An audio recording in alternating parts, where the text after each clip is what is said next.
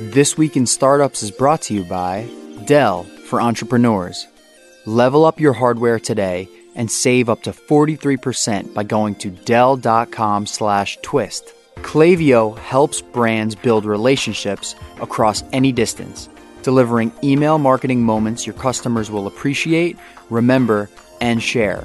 Visit klaviyo.com slash twist to start your free trial. That's K-L-A-V-I-Y-O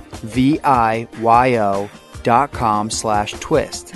And Silicon Valley Bank, who, in partnership with Founders Pledge, has formed the COVID 19 Global Impact and Innovation Fund. This fund will deliver resources directly to organizations that can help make the most immediate impact in the fight against COVID 19. Learn more at svb.com/impact. Hey, welcome to This Week in Startups. It's your boy Jason Calacanis here in the middle of the pandemic.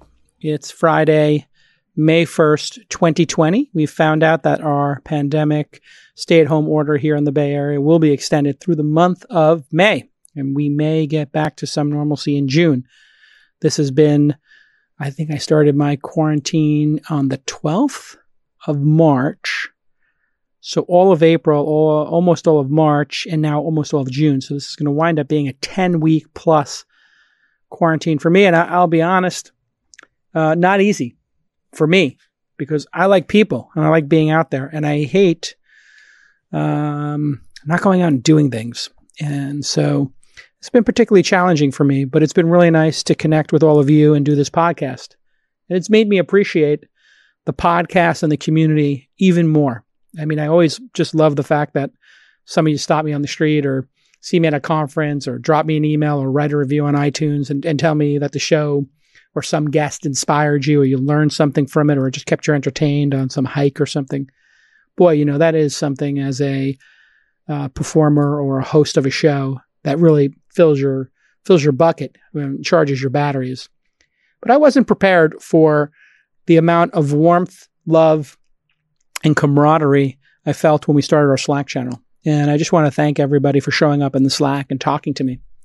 And a lot of you are like, wow, it's amazing that you responded. Uh, it's amazing you showed up.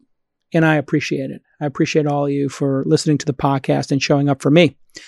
This is a two way street. This is how I get my energy. This is how I get my motivation in life is doing the show. And so I think when these crises happen, you, you do a little self reflection. You look at your work, you look at your life, you look at your friendships. And boy, am I a blessed individual. But I may have taken for granted the audience of This Week in Startups because I don't see you all the time, right? You just download from some RSS feed, some MP3 file, you listen to it. And, you know, you, you're, you're sometimes mistaken as a podcaster because you see a bunch of links, you see a bunch of metrics and stats. A couple of thousand views here, tens of thousands of views here, couple hundred thousand views overall. But you forget each of those views is a human. And if you want to join those humans, you go to thisweekinstartups.com slash slack and you join. And a community has formed. Over 20,000 founders in there. And we did an AMA or two and we have book club and we just finished our first book. And I have to tell you, the Slack channel, as good as this podcast has been over a thousand episode, episodes, after two weeks, the Slack channel, I think is as valuable. And in some cases, people might be getting more value from that than the actual podcast. People have told me they've made business contacts, they've made friends, they've had intelligent conversations, they've gotten great advice. And it's not me, it's you. It's all of you as a community. And so I'm just absolutely enthralled. Uh, and I can't wait when I click on the icon in my Slack to, to see what y'all are talking about in there, whether it's the book channel, the small wins channel, or I'm going to kick ass today channel. Um, sometimes I pop into the Australian or Chicago channels and just say hi to friends. Uh, London, big presence in London, uh, the growth hacking channel, all of this stuff is just great. And I was very concerned that this podcast would have uh, would struggle because I thought, God, in order to have a good podcast, I got to look into the eyes of the guest. But we haven't missed a beat team here has done a great job of moving this to virtual. And today's guest um, has a company uh, and a lot of experience in the virtual. He worked at Google. He worked uh, with my friend Evan Williams and my other friend Biz Stone over at Medium. which is called Obvious Corporation. And Now he's got his own co- company called Range.co. Uh, no M there. It's a range.co, the great CO domain like I use for launch.co. And uh, he's the CEO and co-founder. His name is Daniel Pugh Pius. Pugh Pius. Daniel, welcome to the program. And how did I do butchering your name? You did a very good job. It's, uh, people really struggle with the uh, the pronunciation there, so thank you. Well, it's it's spelled P U P I U S, Pugh Pius. Um, mm-hmm. and and I asked you earlier, like, is it Greek? It feels Greek to me.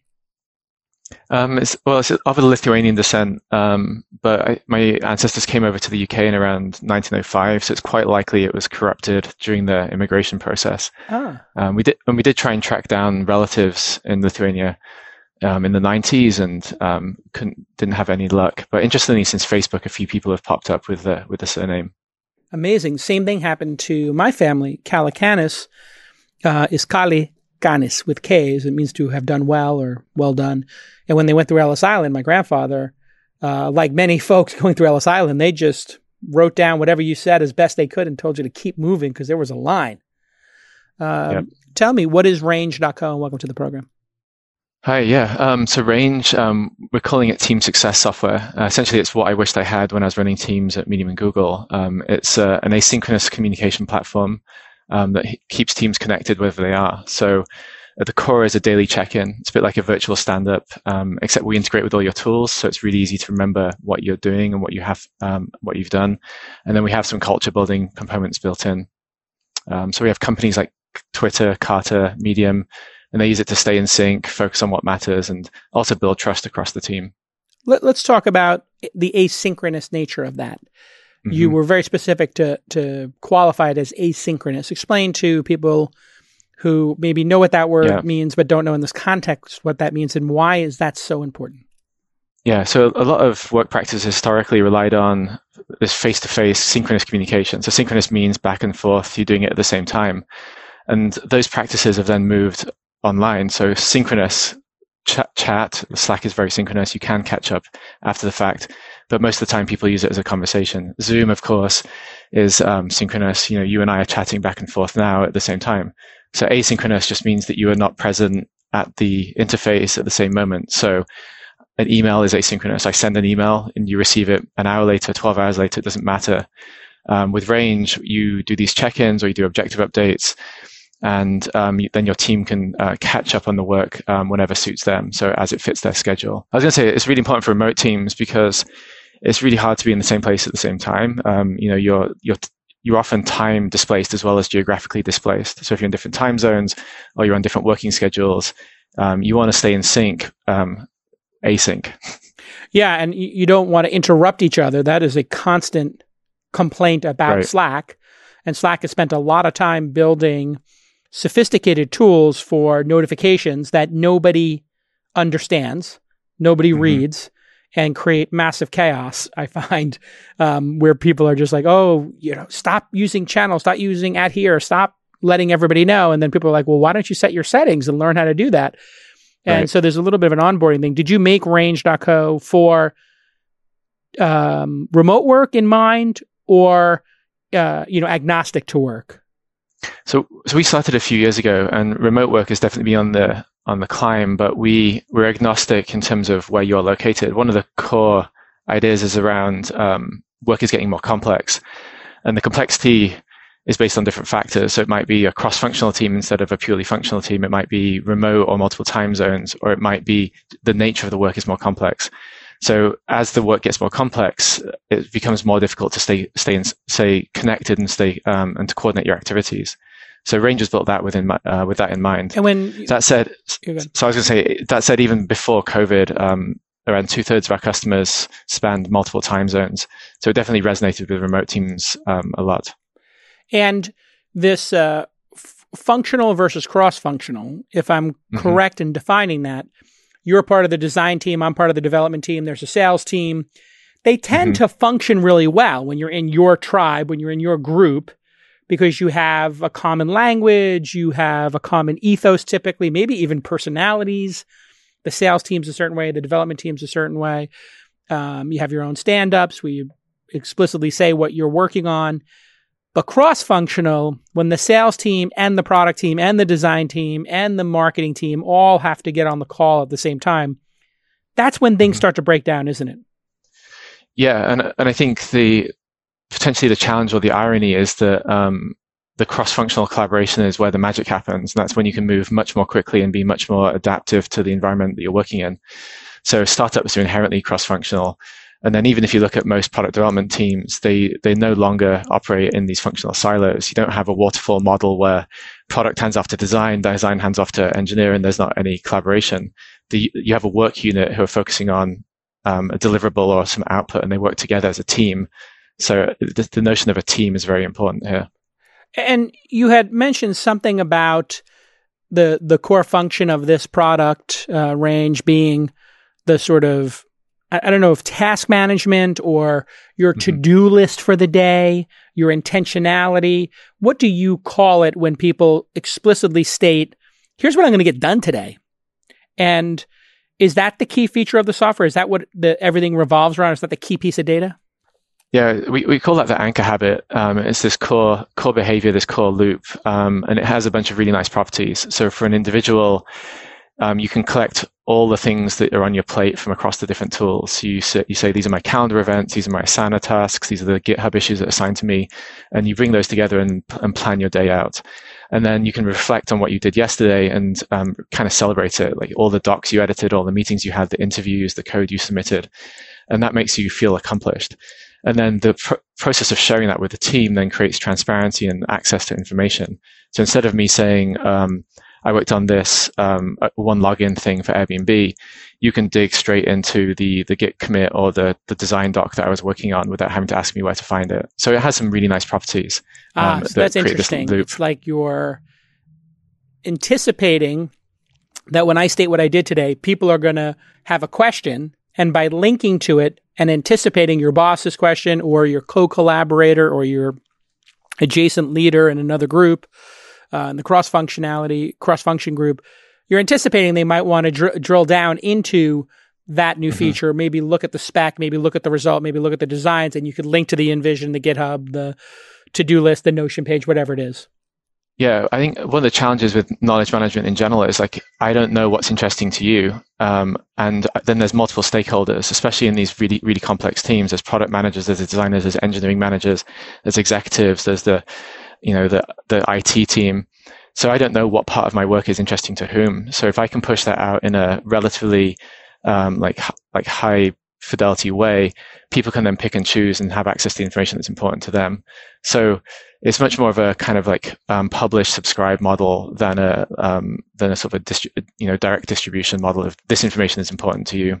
All right, when we get back from this quick break, I know you worked at Google on Gmail, uh, and you worked on the Google Plus, the failed gigantic, huge white whale of a project and you got looped into that. I want to hear all about that and how it informed what you're doing with Range when we get back on This Week in Startups.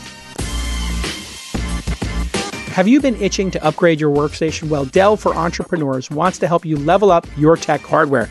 It was created to support founders by providing resources and tools that help startups grow and scale their technology. Scaling your company means more than just hiring It means getting high quality laptops, network, storage, and printers to provide your employees with the best tools to succeed. I use this and I have used it for years the Dell 38 inch curved ultra sharp monitor. Why do I use this? Why do I give one to every team member for the office and for home? Because with a little USB C plug into your laptop, boom, your desktop expands. You can have three giant windows open, Slack over here, Notion over here. Uh, and it makes people feel great when they have that giant monitor and they don't have to task switch. That's just one of the many options you can get with Dell for Entrepreneurs. Founders that register for Dell for Entrepreneurs have a wide range of free resources for startups, such as free IT consulting from experts who are ready to help you with any IT related questions. You get access to capital for buying hardware. With Dell Financial Services, founders can qualify for financing their entire IT project and pay it back in low monthly payments so you don't burn that precious cash. And rewards like earning up to 6% cash back on Dell products. Every founder should take advantage of this program now. Level up your hardware today and save up to 43% by going to Dell.com slash twist and registering for Dell for Entrepreneurs. That's Dell.com slash twist today to save up to 43% and get this amazing Dell monitor. I actually have a 49 one inch one at home. That one is bonkers. I have two computers plugged into it simultaneously, so I can have two different sessions going for two different projects I'm working on. It's a crazy way to do it. Um, you don't have to go that far. I think you just go with the 38, but if you want to go crazy like me, get the 49 inch. That's the future. Okay, let's get back to this amazing episode. All right, welcome back to This Week in Startups. It's May 1st, 2020, if you're listening to this 100 years in the future. Uh, we're in the middle of a pandemic. It's called coronavirus, COVID 19. And we're in, uh, God, I don't know, six, seven weeks into a stay at home order here. And my guest today, virtually over the Zoom, is Daniel Pupius. Uh, he is on the Twitter DPUP, if you want to follow him, uh, four letter club.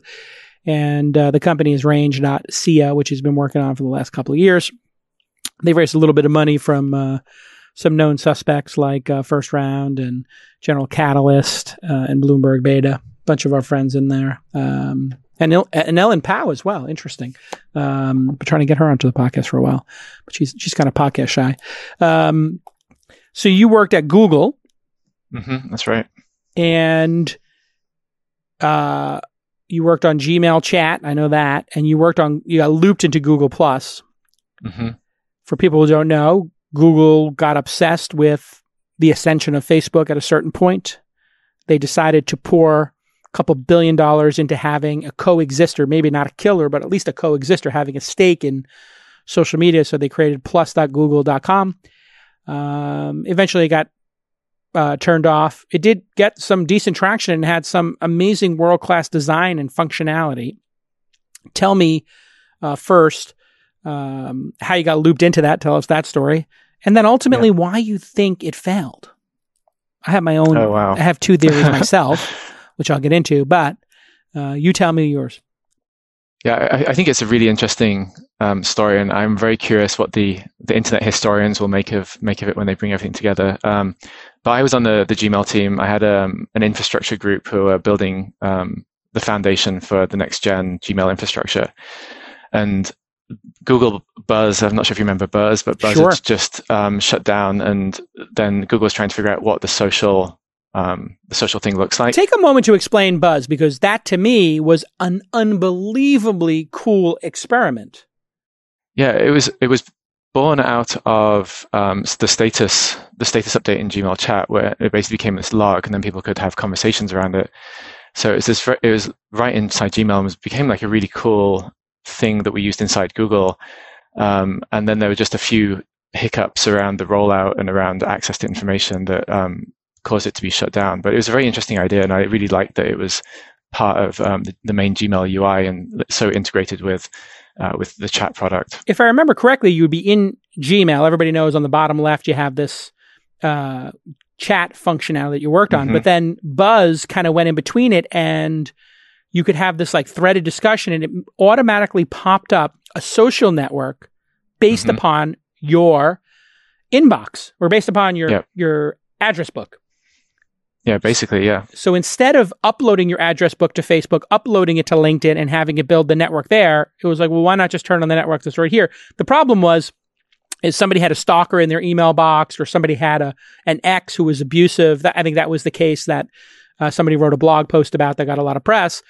Popping up an instant social network, you may not want to be in a social network with your abusive ex, right? That was the thing that killed it and made everybody freak out. Was that the permission wasn't explicitly granted Mhm. to build a pop up social network, correct?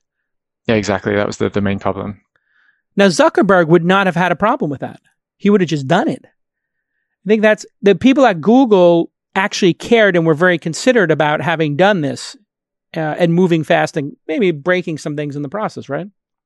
I think it's expectations and trust. So Gmail was, at that point was a very established product. It had a lot of users. People relied on it and had these expectations about how it functioned. So it's natural for a product team to want to think about how can you deliver more value to your existing customer base. Um, yeah, but then the, the it broke user trust because the the users had this like ex- expectation about the contract that you know Gmail is private, it's private email, that they're in control, and and, and that was the that was the ultimate the, the issue. Why didn't it uh, why didn't you then flip it to, or didn't the team flip it to? Here's Google Buzz. You click on it, and it says hmm Google Buzz will take your address book and build a social network out of it, um, so you can see what your friends are up to. Currently, 13 of your 100 most trusted friends are using it. Click here to join the fun. And when you click to join the fun, it says, these are the 100 people you're going to be connected with. Please remove anybody you don't want. Did, did the team fight for that actually and not, and get shut Um, down? hon- honestly, that was above my pay grade. Um, I, w- I was. oh, you were just building it. I was working on infrastructure to support the product Ah. teams. So, so I was thinking about the the strategy of how how all the pieces fit together um, and delivering them um, the, the the building blocks for for the applications. Well, what do you think of my idea as an approach to the product launch? Obviously, you're a very sophisticated product person. Would that not have worked? Should they have kept doing that? Yeah, I think it's I think it, it's difficult to figure out how to backpedal and whether the, the trust was um, Ah, completely broken at that point, and then you have to backpedal even further than um, than necessarily you, you wished. Um, so some of the theory I think was then to go off and create a separate product which had Mm. some of the properties of Google Buzz, but then also integrated features that were previously in Google um, iGo- in i in iGoogle. Mm. Um, See, this is the the actual core of I believe Silicon Valley's moral compass issues. If Mhm. you're a good actor and you shut the thing down because you made an honest mistake and you broke trust, and then you're up against a competitor who does not care about trust, cares only about growth, it is almost impossible to win. And that competitor is obviously Zuckerberg, who allowed people to auto join groups. And you probably remember this. He created a product where I could add you to a group. And the day that this thing came out, they added Mike Arrington, the former editor of TechCrunch, Zuckerberg, and myself to NAMBLA, the National Man Boy Love Association, like a pedophile group. They created a fake pedophile group and added us to it. And you know what Zuckerberg's response to that was? Only your friends can do that. And and everybody was like, well, yeah, but why don't you just make it opt in? And he's like, well, you should just have better friends who don't do stuff Yeah. like that. And it's like, that's the competitor Google was up against, right? I want, I want, I want to hear your thoughts on that as like a, the, the Zuckerberg competitor and, and competing against that level of product velocity, that level of move fast, break things. Yeah, I mean, I think I think it goes back to just the you know the core the core values of the company and the, and the and the history. And Google had been built out of a very different. It was a very technical culture. They didn't really understand social in the way that um, Mark does. Um, and yeah, I think it was a very difficult situation for them to navigate. And there was a lot of internal discussions, and there's huge teams dedicated to this, lots of stakeholders, very complex efforts that were very challenging. Yeah. So explain to how Google Plus then came to be. Because Google Yeah, so Buzz, it's I guess you had some that Mhm. gave everybody like a little bit of hope, like, hey, we can build a cool product. Yeah, I, I mean, I think there was there was this interesting moment where um, there was there was visibility into the possibility of what what Google could do, and there was excitement about um, the type of product we could build. There's some really great product thinkers and designers and engineers. So it was this amalgamation of teams that came together. People out of um, iGoogle, which was starting to have some social elements, and then the the, the Buzz team. Um, and then, um, you know, Vic came along and um, took took over leadership of the effort, and we had this hundred day, hundred day sprint to, to to ship something, and it was just like a, a huge effort. At one point, we had 280 people contributing code to the same JavaScript binary, which at that time was really unheard of. Um, so it was it was it was it was pretty a pretty wild effort. Yeah, thousands of developer, thousands of people eventually were on the Google Plus team. Mhm. Yeah, Um, tangentially, yeah. Now, the product was growing like crazy because Google decided to put it in the toolbar in the top right. And plus, so people, if they don't remember, plus was if you liked something in the blogosphere or other places, you would put plus one. So mm-hmm. it was just a that the original star or thumbs up or like was plus one. So if you were in favor of something, you just say plus one, like add one to that, right? It was a very clever, very Google on mm-hmm. brand for Google. What was it that made, in your opinion, Google Plus not work? Despite the fact that it got a lot of users. I think ultimately all these things are become organizational failures. And in the case of Google Plus, I think the values and the vision of the people on the ground building the product diverged from the vision and values of the people leading, uh, and that mm. that dichotomy created a bunch of tension and meant meant that we were both, we were ineffective and um, eventually couldn't sustain. I think there's a, a, number of examples, but the most sort of public example is the real names policy, um, which um, there's a lot of external um, press about this, and internally there's a huge amount of furor, and a lot of Googlers really were against the real names policy. Um, and but you know it was an executive decision to to stick with it, and then ultimately explain they, we had to explain they quickly what the what the real names policy is. Yeah, the real names policy was that you you could you couldn't create a pseudon- pseudonymous account. You had to have an account which represented your real human name. So I would only be able to show up as Daniel Pupius, which for me is is fine, and I, I have a public persona that is um, is is on all my social products. But for a lot of people, that isn't safe and causes a bunch of issues. And one of the powers in the early web was that people could have multiple personas and multiple um, like pseudonyms. So in one community, you might be like I had a like I was Lazarus in one community, I'd be DPUP in another, and in another I'd be like a different um, persona. And that was like a really powerful construct in the early web that um, a lot of Googlers really really liked. And then as you look at um, people from different backgrounds and different um, social situations, being able to show up in a social product not with your real name is is like a requirement, and essentially a safety requirement. Um, so that was why the the the the, the inter- internally a lot of people didn't support the real names policy. Yeah, and, and if you you you peel back the onion even more and take a deeper look at it, we're in San Francisco, where there are groups of people um, who just showing up and existing in the world um, could be beaten and murdered. Uh, mm-hmm. Trans people, gay people, marginalized people. Right. Like their their very existence could on one of these social networks could lead to massive harassment. And yep, the exactly. only reason to not attach your real name to it is advertising or you want to maintain the integrity of the network. Like you could, there's other ways to deal with that that are very simple. You can allow people to have a pseudonym. And if they behave badly, just look at the behavior as opposed to mm-hmm. looking at the name. Right. Like, yeah. I think there's a theory that if people, which I don't agree with, but if people had their real name associated with the account, they would behave better so the quality of the discourse would be higher. And I think yeah, how's that going? T- t- I think ten years on, that has been distinctly proven false. I, you know, that was one I think I I got partially wrong because I was thinking about normal, level-headed people. So you're like, mm-hmm. well, a level-headed person is not going to say things on LinkedIn with their real name that they might say in a IRC room with a with a pseudonym. But then we look at Facebook and people are more than willing to say racist stuff or crazy stuff. Mm-hmm. And when you actually get all people onto a social network, the concept that a real name protects you is problematic. Um, although verifying people is is another interesting thing. When we get back from this quick break, I want to get more into the details of how Range works, and I will reveal my reasons why I think uh, Google Plus failed. Uh, and I want to get your feedback on my outsider's view as a social media addict who loved and was one of the I had 600,000 people following me on mm-hmm. Google Plus. I had, a, I had a real following there and I love the product. When we get back on this week in startups. In uncertain times, supporting your community and growing relationships with your customers is a strategy that will be appreciated, remembered, and shared in good times and bad, open and empathetic communication with your customers is key. It's critical. Email is and always will be one of the best channels for delivering these communications. We all know that. Email marketing is one of Klaviyo's core offerings. And when you leverage personalization driven by a 360 degree view of the customer, those emails will feel even more relevant, fostering stronger relationships. Klaviyo truly understands how challenging it is for each and every entrepreneur to get their business off the ground, let alone navigate trying times like today.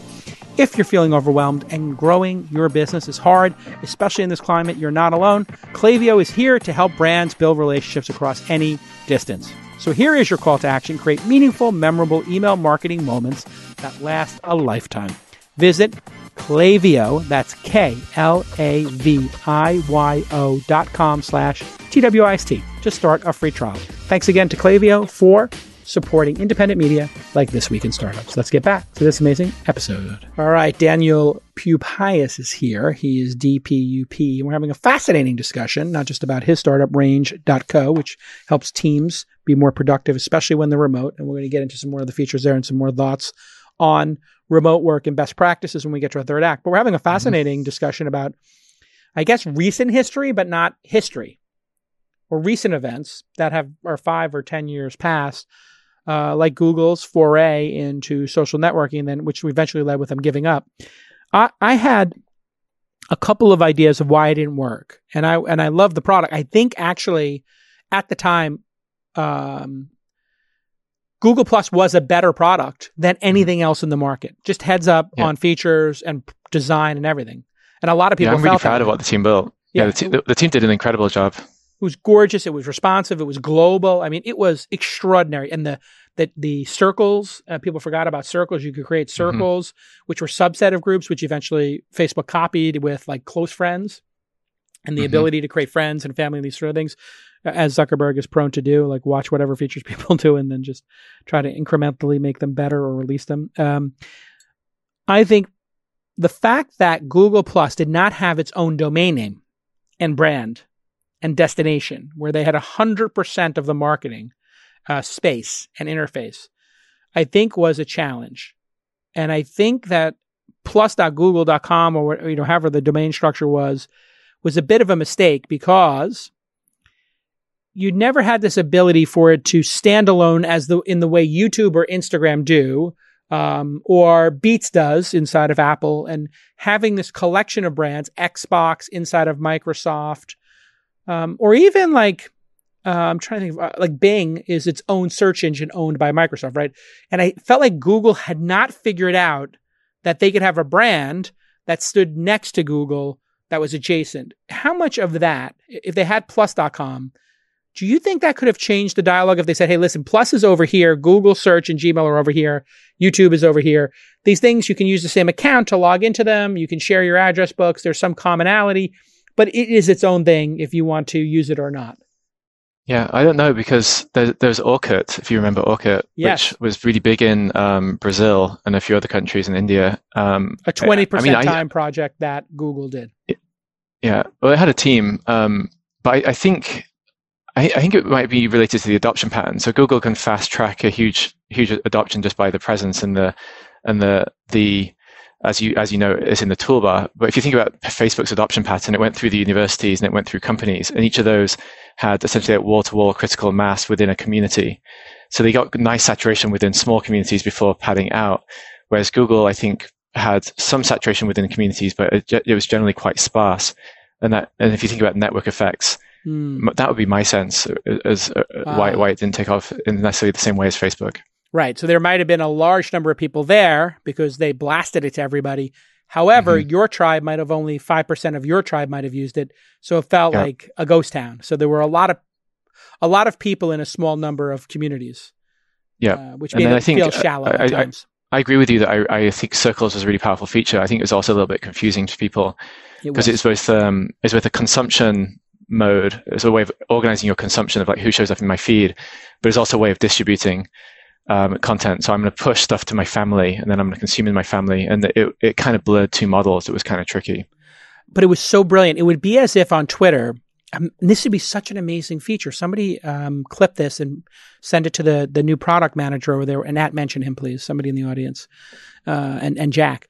Imagine if a Twitter list, if a Twitter list had everybody following you, could become also a DM list or a share list in private. So I could have a DM list, or I could have a Twitter list that was um, my portfolio companies, and when I tweeted to it, I could ch- click a click a button and say only to them in DM, Mhm. start a DM or send a tweet only to them. And then that would be circled and colored, you know, with a Mhm. background and say only for members of this list. A private tweet. Yeah, so I, I- could have a private slash public feed going. Too complicated or brilliant? I think one difference with circles was that um, circles would be my list, and then you'd have a different list, so they weren't Mm. necessarily shared. Right. So it wasn't clear to different Mm. people what the group was. So w- if if the Twitter list is shared, then you have a clear audience and a clear grouping, which i- which is then guiding the distribution and the consumption. So I think people need in social products, people need to know who the audience is. Who are you speaking to? Right. Yeah. It was super. It was super cool. Also, that you could have like you could bring two circles together, so you could share something Mhm. with your family and work, and then say only work, Yeah. only family. So you, you had this like really neat way of. I, I created like a tribe for New York, L.A., and San Francisco. So when I was in each city, Mhm. I could say, "Hey, I'm here." Yep. Anybody want to get coffee? And it was like my. It, it really started to work for me. I invested all of this amount in it, and uh, the other thing I think was um, you, you just didn't have, you know, Larry and Sergey. I, I remember Sergey like posted twice. Yeah. And he responded to one of my things. I had my my daughter when she was like three years Mhm. old eating a slice of pizza. She's like, "Oh, she loves crust," and you know, like I was Yeah. like, "Oh wow, Sergey Brin's on here, cool," you know. Um, but then that was it, you know, like, and I don't think Larry ever even opened it. so if the Yeah. if the leaders of the company are not participating, that does create, I, I think, a little Yeah. bit of a tell, right? Yeah, it's the it's the spoken values and the lived values. So there was, I think this is public knowledge, but there was a, a social bonus where um, the bonus was tied to Google's social efforts. So that's speaking as if the, the that the social is a really core mission, but then the lived and felt values were obviously very different. Um, so I think this goes to just general like organizational practice in startups is that you have to walk your talk and the spoken values have to map your lived values and you can yell as loud as you want about what you want people to do but unless you actually your actions are guiding and, and your behaviors are guided by the, your true values people won't follow you and, and they won't pay attention to the to the things you think they want That's a really interesting observation. Like, and uh, it, I always say this to founders when they're presenting, you know, show don't tell. Show the product working. Show a customer using it. Don't tell us about products using your customers using it. In a way, in management, show don't tell is applicable here as well as just a simpler way to say what you said much more eloquently, which is show that you love the product. I, I thought when Zuckerberg um, and Joe Green um, did uh, like a live where they were making meats and they were smoking meats in their backyard, and it you know became like a whole meme, and they made these weird things about smoking meats and sauces or whatever. It- It at least showed that Zuckerberg, you know, as awkward as he is on camera, was Right. willing to be on camera. Right? It's like, oh wow, they're using. And then Sheryl Sandberg, um, you know, she she's she's active on Instagram. She uses the product, right? And that is super important. I think that's a really interesting observation about management. I, one thing I wanted to talk to you about was how to, um, you know, with, with your product or without your product, just you know, big picture and tactical. How does one, as a leader and as a team member, not have these new tools, whether it's Slack or yours or Asana or Notion, whatever people are choosing to use to keep track of work, how do you keep them from being authoritarian micromanagement um, and big brothers watching versus celebrating, informing coworkers, and creating that um, esprit de corps, as they Yeah. say? Yeah, I mean, I think it goes to values. Like the tools can be used however you want them, and um, the usage is a manifestation of your value system. So if you want to use these tools as surveillance and overbearing command and control leadership, then you can do it that way. Um, my belief and my hope is that most leaders today don't really want to live that way, and they live that way out of fear. Um, like they don't truly believe that you know theory X, theory Y, lead, um, leadership theory. That theory X is you're de facto lazy and you need both a carrot and a stick to motivate you. Theory Y is you're inherently motivated to do good work and you just need the conditions to do good work. So I don't think many people believe in theory X anymore, but they act as if they, they act in those ways because they're essentially fearful. They don't know what's happening. They, um, they are worried that they're going to miss targets. They're dependent for things that they maybe can't act on um, themselves. So they become overbearing and they become command and control. So I think my my goal with something like Range and these other tools is to create systems which can create visibility and transparency, such that those fears don't manifest as much. So I trust that you're doing your work because I see the visibility, and I trust that you're doing okay, um, um, like emotionally and um, at your job, and then then I can actually like relax my my controlling tendencies. So that so I, but I think ultimately if if you if you believe people are inherently lazy, then uh, then you you can use any of these tools um, in bad ways. And I think for people who have the luxury and the privilege to to to work the way they want, they should work with leaders who um, you know believe in empowerment and believe in transparency and purpose, and align themselves with leaders who match their value systems. I, I've been struggling with this because I created my own little lightweight way of doing this, which was, I, you know, I Mhm. just started to get overwhelmed with the number of people reporting into me, and I don't like micromanaging people. So I said, just send me an EOD, end of day report, three or four bullet points by email We moved it to Slack since because people wanted to put it in Slack. And then when we went full virtual, I said, just give me an SOD, start a day and an EO day. Yep. And you can reply to one, you just do the other, just your intention of what you're going to get done today. Yep. The problem with that is, is, you know, you run this risk of somebody not having a great EOD and not having hmm an SOD Right. that's inspiring. And what I told everybody is if you feel you your EOD is not where you want it to be, you're not proud of it, you're not enthused about it, talk to these three people in the organization about what else you can do to help the mission and to move the ball forward. Yeah. What one do you think I handled that right? How does one handle the fact that in any organization there are some people coasting that that's why there's a joke about Hooli and the roof and people resting, mm-hmm. investing. And listen, you worked at Google, you know there's people resting, investing at Google Yeah. in a major way. It's part of the culture, actually. So how does one deal with that fact that maybe not everybody is uh, running as hard and getting as much, making as much impact as other people, and it becomes quite apparent. Yeah, I mean, I think that's that's a really huge question. Um, unpack a few pieces. Um, so, so I think so. Ultimately, it comes back to motivation and how and, and how are people motivated to to to act or behave. And there's a bunch of theory around that. So people, I like Daniel Pink's work. So people are motivated by purpose. Uh, they want to have like a north star or like a mission that they're aligned with. They want to have mastery. They want to get good at a craft or get better at what they're doing, and they want to have a level of autonomy. So they, they don't want to be controlled by other people. And in many organizations, people don't honestly know why their work fits into the big picture. They're not getting better. They, they look at their work day to day and it hasn't changed in two months or two years.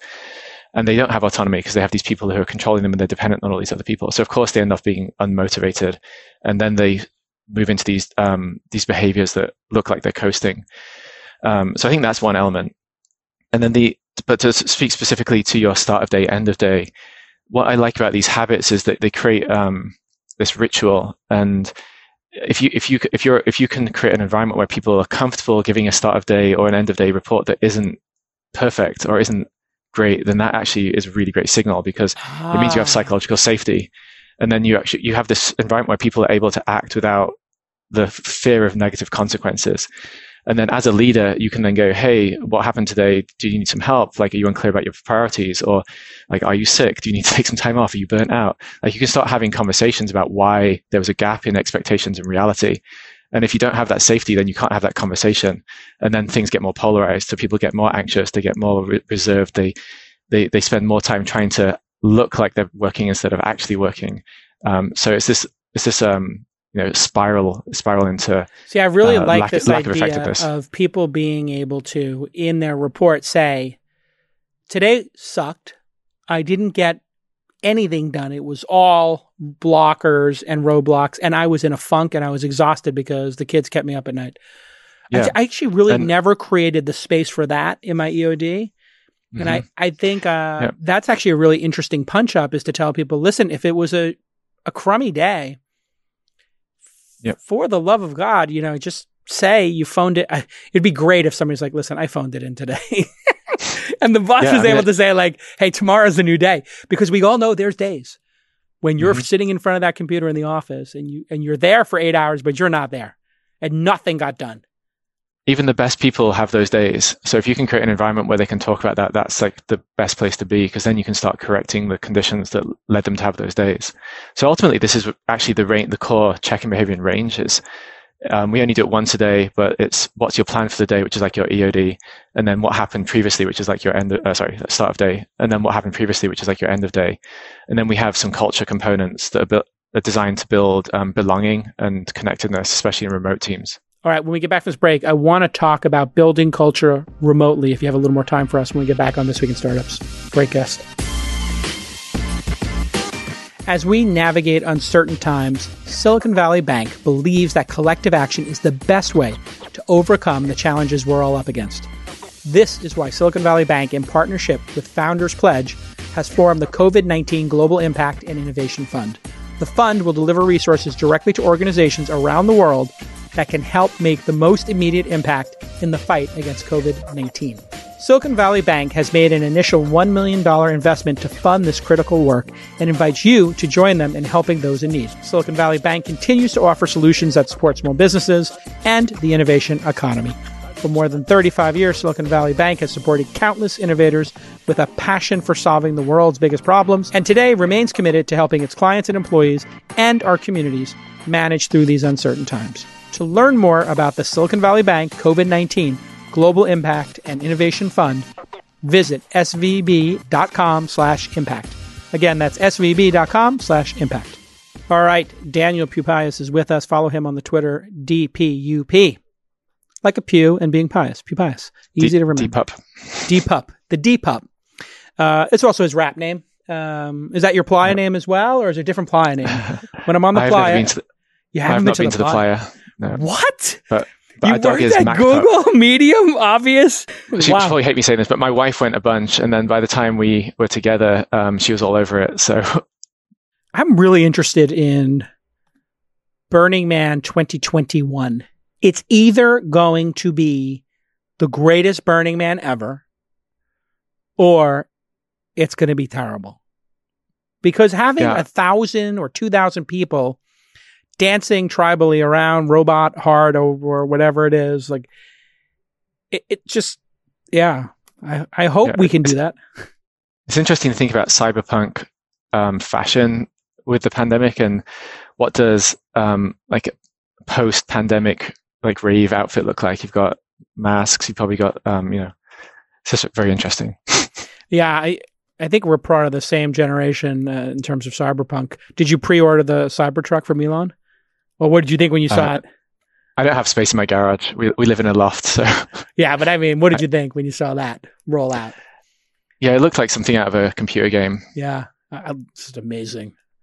Uh, well, I'd say also interesting. I think um, the the Gibson series, Idoru, All Tomorrow's Parties. That I don't, you read that one? That whole Mm-hmm. Yeah, all of them. Yeah, I've Really re- great Read series. everything by Gibson. Yeah, I mean, it's just amazing, and, and a lot of these young kids don't know him. He's kind of like this.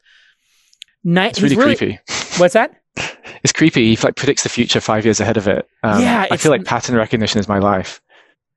it really is interesting because he was talking about people. I remember I was kind of, my mind was blown. They were in a virtual space in that story and they really wanted to buy the perfect kimono to wear to this important meeting with the person who was running this other massively online community. And my favorite part of it was the Bay Bridge had been knocked out on both sides and people were living in Mhm. the Bay Bridge and it was like its own community. Yeah. Every time I drive across the Bay Bridge, I think about that visual. Yeah, and I, I wish they'd left the bridge up and turned it into a park. That and then that would have been perfect. when I saw they were building that other new part of the Bay Bridge, I said, why don't they leave hmm the other stanchion that was ripped up metal instead of shipping it to China, which I think was what they did? Make it into some park and some incredible Highline like feature, and they just hmm ripped it apart. It was so dumb, terrible lack Yeah. of creativity. All right, let's talk about building culture over uh, when remote. Best practices, things you built into the tool. How do we build that trust? How do we how do we make this real when it's virtual? Yeah, I, I think so. Like to go meta a little bit. Um, the the underlying issue is that many work practices are built on these informal ad hoc interactions. So you don't intentionally build culture. Culture emerges through interactions in the kitchen or in the desk in the cubes or like how you show up at happy hour. So when you go remote, you don't have the opportunity for those informal interactions. So you have to be much more intentional about how you actually cultivate the the different types of interactions within your organization. So if you look at the best companies, um, best remote companies, they're just incredibly intentional about their culture. They essentially design it. And um, this is something I talk to a lot with um, startup founders is design your company like a product. You have all these tools for how you make great products. Apply the same principles to how you build your company. So look at the problems you're trying to solve, look at the user needs, and then and then work through that to identify um, the processes and practices that that work for your company. And it's the same with remote. Um, I think a few things I'd say immediately, because that's probably a bit too abstract, would be to essentially create a cadence. Um, so what your check-ins? So uh, like think about the week as having bookends at the start and the end. So maybe all hands briefing at the beginning of the week, and then a, a recap where you do some fun stuff at the end of the week. And then over the course of the week, what are the check check-in points? So we check in asynchronously daily, and then each team has these collaboration hours um, twice a week where they get together and problem solve, do demos, um, just like t- talk talk as a team, and that creates this nice rhythm to the week, and that creates this backbone um, of culture building. Yeah, I, I've always had my entire career um, you know, for two decades and three startups, uh, lunch with Jason on Wednesdays. It's just like mm-hmm. called the CEO lunch, which really doesn't have an agenda. People like to introduce agendas and make it the staff meeting. I just call it lunch. And I mm-hmm. and I've always had this problem where I would try to order great food from like a very unique place and make the lunch amazing and beautiful. And like, this is the hot new restaurant in San Francisco. Somebody drove over there in an Uber. They don't deliver. We got the food. We brought it here. We told everybody what the lunch was. It's from this new barbecue joint and just try to make mm-hmm. it a little bit more special. Um, mm-hmm. And I got like resistance on that. I, I'm curious how you deal with people who are I don't want to say culture killers, but culture resistant. So you're trying to build a culture. We were talking about EODs. I had somebody who was, I wouldn't say the highest performer, but a, a solid contributor. And when I asked him to do EODs, he just kind of like blew a gasket. He's no longer here, obviously, but was just like totally felt yeah. like I didn't trust him. And I was like, it's not about trust. It's about knowing what's getting done so that I can be informed as the person who's responsible for $30 million of capital being deployed and you being one of the top three lieutenants. Like yeah. I, I, have a, a duty here. This is beyond your ego or my, you know, being a, a taskmaster. And this is, has to do with yeah. our fiduciary responsibility to investors. Yeah, I mean, I think this is one of the hardest things in management. Is I, I, it's essentially diagnosing the like the behavior and the and the root cause. And um, in this case, maybe he was fearful, like he was insecure about his work and he thought he was being monitored. Um, so there are things that potentially were systemic that affected it, um, but there can also be again like values misalignment. And I think one way to think about teams is: Are you a golf team or a basketball team? So golf teams like the, they they go out and they do they play their game and then they add the up at the end. Some people love working that way. Other people want to be a basketball team where you do the play together and you're passing the ball around and it's very dynamic. Yes. And if, there, if there's a mismatch between those two, it's, it's just going to be like a non-starter because you can't have a you can't have a, so, a solo player on a basketball team. Like you have to play as a team. Mm, um, I love that metaphor. Eh, can you have those two types of teams in one company? Within a company, yeah. And I think that's actually one of the super interesting things that I've learned over the last year working with our customers is that the variance between companies is often, often lower than the variance within a company. So two teams at Twitter might look way different, more different than a team at Twitter and like a, a 30 person startup that we're working with. Um, so it's really, it's really, really quite interesting. What, what does psychological safety mean? I know there was a, people hear this term a lot. I, w- I want to really get your definition yeah. of it because I know they did a survey at Google mm-hmm. on teams and that was yeah. the number one. And, and we had, um, um, Kim Scott formerly mm-hmm. Kim. Uh, I forgot her last. Yeah, Kim's great. Yeah, and and she was my AdSense rep back in the day. I, I, knew her by her previous last name, which I'm just drawing a blank on here. Uh, but she did the book Radical Candor. But psychological safety came up over and over and over again in that study when they looked at people in these yeah. groups. And let's face it, you know, Google's got very unique kind of individuals. I would say. Yeah. Honestly, this is kind of one of my pet peeves because the concept of psychological safety is around for decades, and it wasn't um, really acknowledged until Google did their Project Aristotle as being something that was worth paying attention to. And now everyone talks about psychological safety. But essentially, if you look at great teams and, and great performers, the people act in um, in ways without fear. So they don't fear negative consequences to themselves um, through failure or speaking up. So if I'm in a staff meeting and my boss proposes a project and I think that project's got a really big problem with it. If I don't have psychological safety, I won't speak up and, and, warn them because I'm worried about reprisals on me in that meeting. If I have psychological safety, I will speak up and say, Hey, you haven't thought about this other issue. And then you get the most out of the team. So psychological safety essentially means you feel accepted and respected by your peers and that you can act without fear. And you see this in professional sports when a teammate, when teammates get in a fight and it cracks, um, there was a famous photo of LeBron James um, when he had J.R. Smith on his team, and J.R. Smith is a, a head case uh, on a good day. I don't know if you follow, you follow basketball. I don't follow basketball no. Okay, so just imagine having somebody who is like, yeah, um, would like literally light a cigar up in the locker room, like in 2020, or he, literally J.R. Smith was known for when they were when he was on the Knicks, people were shooting free throws, and while during the game, he would lean over and untie another player's shoes. And he did it like three or mm-hmm. four times, like completely inappropriate, like Dennis Rodman like behavior. And there's this famous photo of Like he he didn't take a timeout or he, he called a timeout when they didn't have one. And LeBron James is like crying with his hands and his palms up, like, what are you doing? Mm-hmm. And it became this iconic image. Uh, and now people use it. It's become memed because it's when your teammate does something so incredibly stupid that you're so incredibly disappointed. They don't play together anymore. Um, and, and, there's the image. It's, LeBron James is so upset and like, but it's more disappointment than anger. Um, and uh, then you had uh, obviously the Kevin Durant uh, and uh, there we go. Draymond Green also kind of like breaking down. H- mm-hmm. How does a team hold each other accountable? You know, in intense situations yeah. where a lot is at stake and emotions yeah. are high, where how does one keep the expectation high? You know, uh, address the fact that yes, emotions can run high when high things are at stake, like an NBA championship or a startup's mm-hmm. very existence or a major yeah. investment.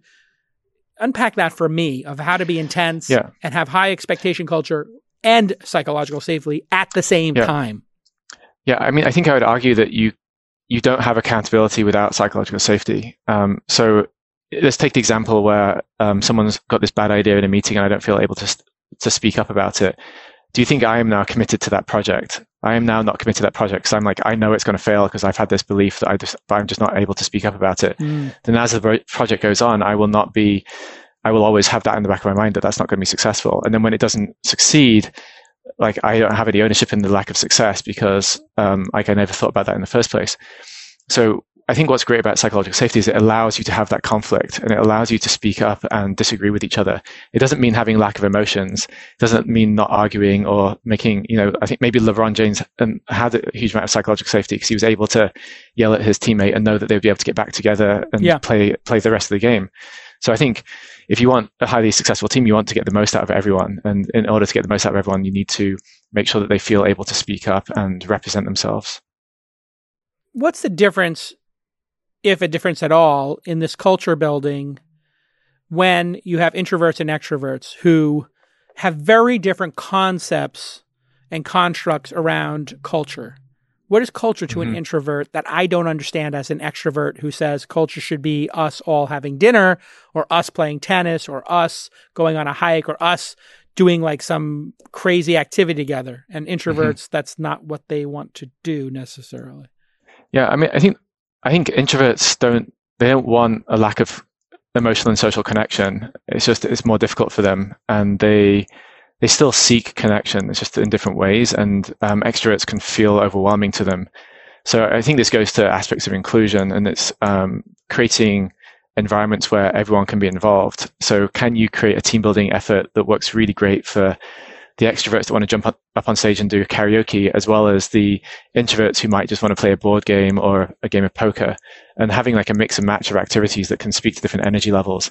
And the reality is that most people are on a spectrum um, between introvert and extrovert, and they they oscillate up and down that spectrum at different times. So people can be more extroverted or less extroverted on a given day. So it's just being thoughtful about that and creating environments which accommodate different people.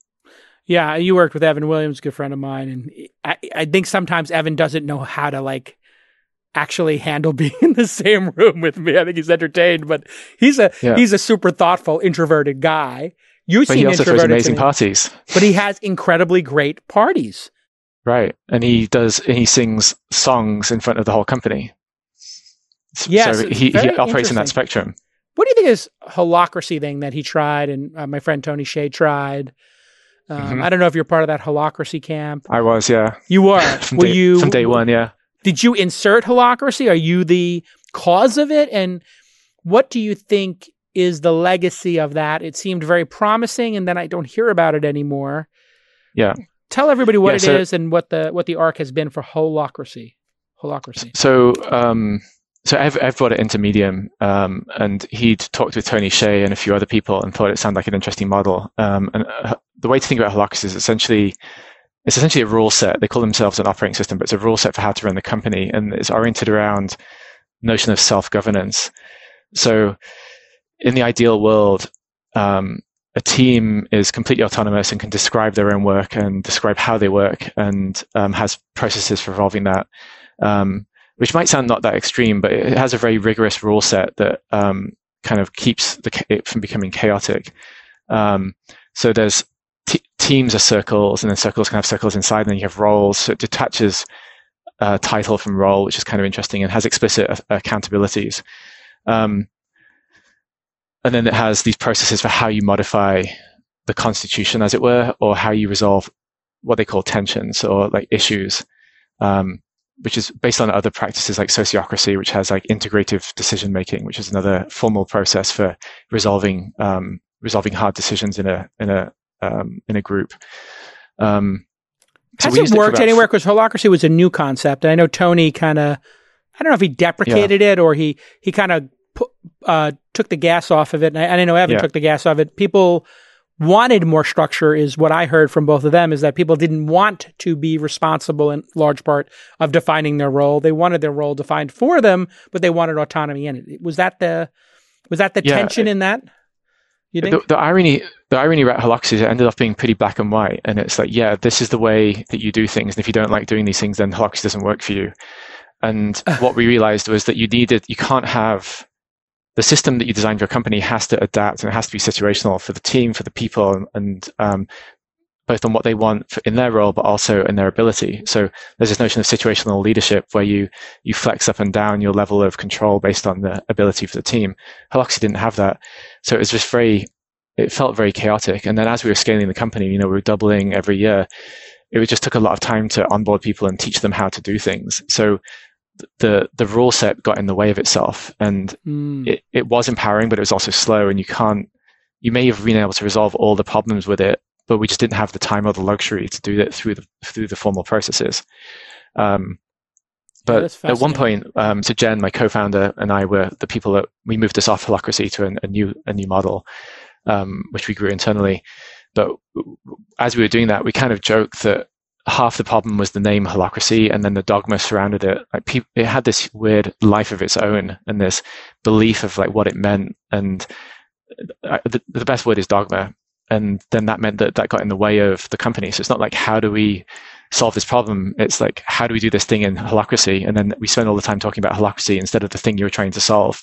So it got it got in the way of itself. that is so meta. It literally became like a religion. So everything you looked at you were looking through yeah. it through the lens of this Bible or these commandments or this dogma. And that, yeah. that's not how problems are solved. And I really like what you said there is like it, things are situational. There might be a team member who is so transcendent at doing something that everybody else gets out of the way and lets them do it in mm-hmm. a certain situation. Then there might be yeah. other situations which are confounding and new, and you want to bring in twice as many people and have 10 times as many ideas, right? Like mm-hmm. sometimes you're sending right. in a sniper team and they're going to take out the target or Osama bin Laden. You're sending in like a, you know, the, the SEALs.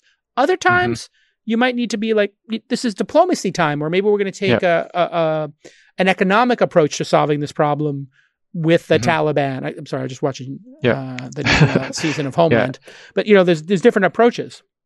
Right. And it flexes even with an individual. So um, you have a high performer who is generally, you delegate like problems to them and, you, and they just run with it.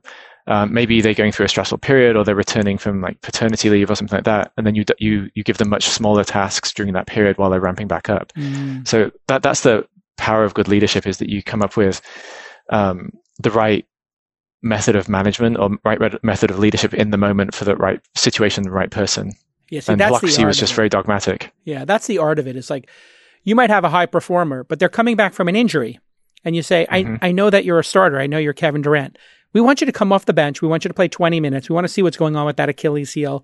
Uh, we, we, just want you to take, you know, five or 10 shots. Let, let, you don't need to like dunk the ball. Let, let's just get you into some spot up three point shooting, get you warmed right. up, and, and let, then we'll, you know, slowly increase you back to whatever mm-hmm. speed. But the problem is sometimes people are like, they just rush people back and they just get re-injured or, or they're not ready for it, right? And yeah, exactly, yeah. That that's the yes. job of a great manager. Who's the best manager uh, alive today in business? Anybody you look to, or any historical person you look to based on their bio? Obviously, you didn't work for everybody, but just from an outward perspective, you look at and say, you know, that's a gold standard right there. That's that's yeah. somebody who does a really great job. Yeah, I, I, I don't know off the top of my head. I think it's such a difficult question because um, the external perspective of people can be so different to the perspective of the people who you know report f- to them or work for them. Um, so I, I, hazard to name a person, unfortunately, uh, yeah. which is maybe a cop out. But I think I think often I've been surprised many times where there's been someone who I've thought uh, must be like the best person to work for, and then I've heard stories about actually how it's really terrible, and vice versa, where someone who on the surface seems, um, you know, relatively uninspirational and um, potentially, you know, not not very motivating is like the one of the best people that they've ever worked for. It really is fascinating, isn't it? Like, and I think it also has to do with the stage of life. If you look at somebody like Steve Jobs or, or Bill Gates, you know, there were these stories of them being terrors in the beginning mm-hmm. of their mm-hmm. lives, and then there are these yep. stories of them being exceptional later in their lives on uh, to, to be human to the point of, you know, just saint like. You know, there's a great moment in the Bob Iger book where um, Bob Iger's uh, book where he's uh, buying Pixar for Disney, and mm-hmm. Steve Jobs takes him on the side and says, "Listen, I got to tell you, I know we're about to announce, but you can back out if you want. I'm my cancer's back." And I know I'm a big part of this. I'm going to be your biggest shareholder. And I understand if you don't want to buy this, knowing that I may not be here in six months. And you're like, oh my God. And like, did you read yep. it yet? Bob Iger's book? I haven't read it. No, it's a great um, listen, a great book. I mean, he, he really has to go through this like incredible moment of like, oh my god, mm-hmm. Steve Jobs yeah, but, is not going to be here, and I'm going to buy this company. And I might have bought this knowing Steve Jobs is going to die, and then I can't tell the world he's going to die quickly, mm-hmm. in all likelihood. And that's material information, or is it not material? And and then how do how do I process that? Even it's a really mm-hmm. amazing mm-hmm. human moment. Yeah, one thing that you said though, um, there there are these theories of adult cognitive development, and that as you um, it's, it's mostly tied to age, but it's not perfectly tied to age. It's tied to experience. Um, but the way that your mind makes meaning of the world evolves um, mm. throughout your life. It used to be thought of as being fixed. So as you as you hit these different levels of cognition, you start thinking more from the system's point of view versus the group, or for more for egocentric. So you can you can chart people's biographies through that that that journey, um, and that that's um, a lens to view, say, like Jobs' journey on. I yeah, I, I it's interesting that it's chronological. I also think there's milestones that affect people. So mm-hmm. I watch when people make, you know, a large amount of money and that or have a large amount of demonstrable success and they don't feel like their failure is yep. imminent, which, mm-hmm. you know, like uh, there were moments where it looked like Twitter was going to fail.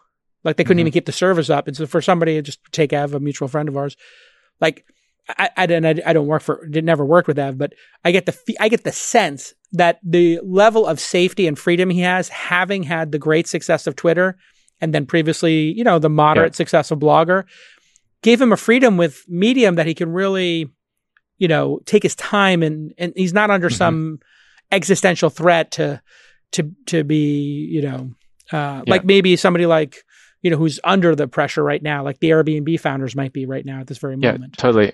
Yeah, it relates to I think Maslow again, like 60s um, old research, but again has relevance today. And his pyramid isn't as meant to be as dogmatic as we currently believe it to be. It's much more uh, like a fluid um, st- set of stages that you progress through and, uh, and can go up and down dynamically. But yeah, totally. If you if you have all your material needs taken care of, that that frees you up. Um, uh, to take more risks, and then you also have like emotional needs and you know other other needs but if you can start checking those things off, then yeah, it frees you up to to do things that otherwise would hold you back. Amazing. This has been a great hour uh, with Daniel Pupius. Hey, Daniel, I don't, I don't know if my producer asked you, but um, I would love it if you would do in the um, in the founder Slack this week in startups.com Slack and AMA. Maybe if you could carve out 45 minutes yeah, to talk about to. range. Uh, so there you have it, folks. We've got our third AMA coming soon. If you're listening to this, join the Slack group this week in startups.com slash Slack. It's free. All we ask is that you be a good human, consider it a dinner party. Uh, like you got invited to a kick ass dinner party and you want to get invited back, just have conversations. Don't go to there to market. Don't go to there to spam. Don't go to there to fill the top of your funnel, like the people dropping ebooks and cigarette sensation products. Go in there and just have a normal conversation about what you're going through. Be a human. And uh, superhuman, Daniel will be there as well, uh, doing an AMA. Everybody go check out range.co. Um, and are you hiring now or are you uh, just building? Yeah, we're looking for um, a couple of engineers, um, but mostly mostly just keeping it lean. Will you consider a remote engineer at this point, or do they have to mm-hmm. be in your den? No, we, no, we're um, we've always decided designed the company as being remote friendly. Uh, we have people who like working in the same office, so we did we had we did have an office, we shut it down. Um, but yeah, permanently or Until, well, we think I think there's going to be shelter in place on and off for quite a while. So we were saving saving the expense, and we'll reestablish an HQ if and when. Uh, well, let's assume it is coming back. I'm curious how you think about it as the founder CEO. Do you want to have an office again? Or I, I think we have we have people on the team who like they they just like working in an mm, office. They like having that space, and then yeah. they like the interactions. I think it doesn't become a requirement for work. Like even previously, um, on any given day, only half the team would be in the office. People would work from coffee shops or remotely. Um, so it's more of a, a, meeting place, a formal meeting place, than a like a, an office. So we will have one eventually. Um, I just don't know if that's three months, six months, or like eighteen months.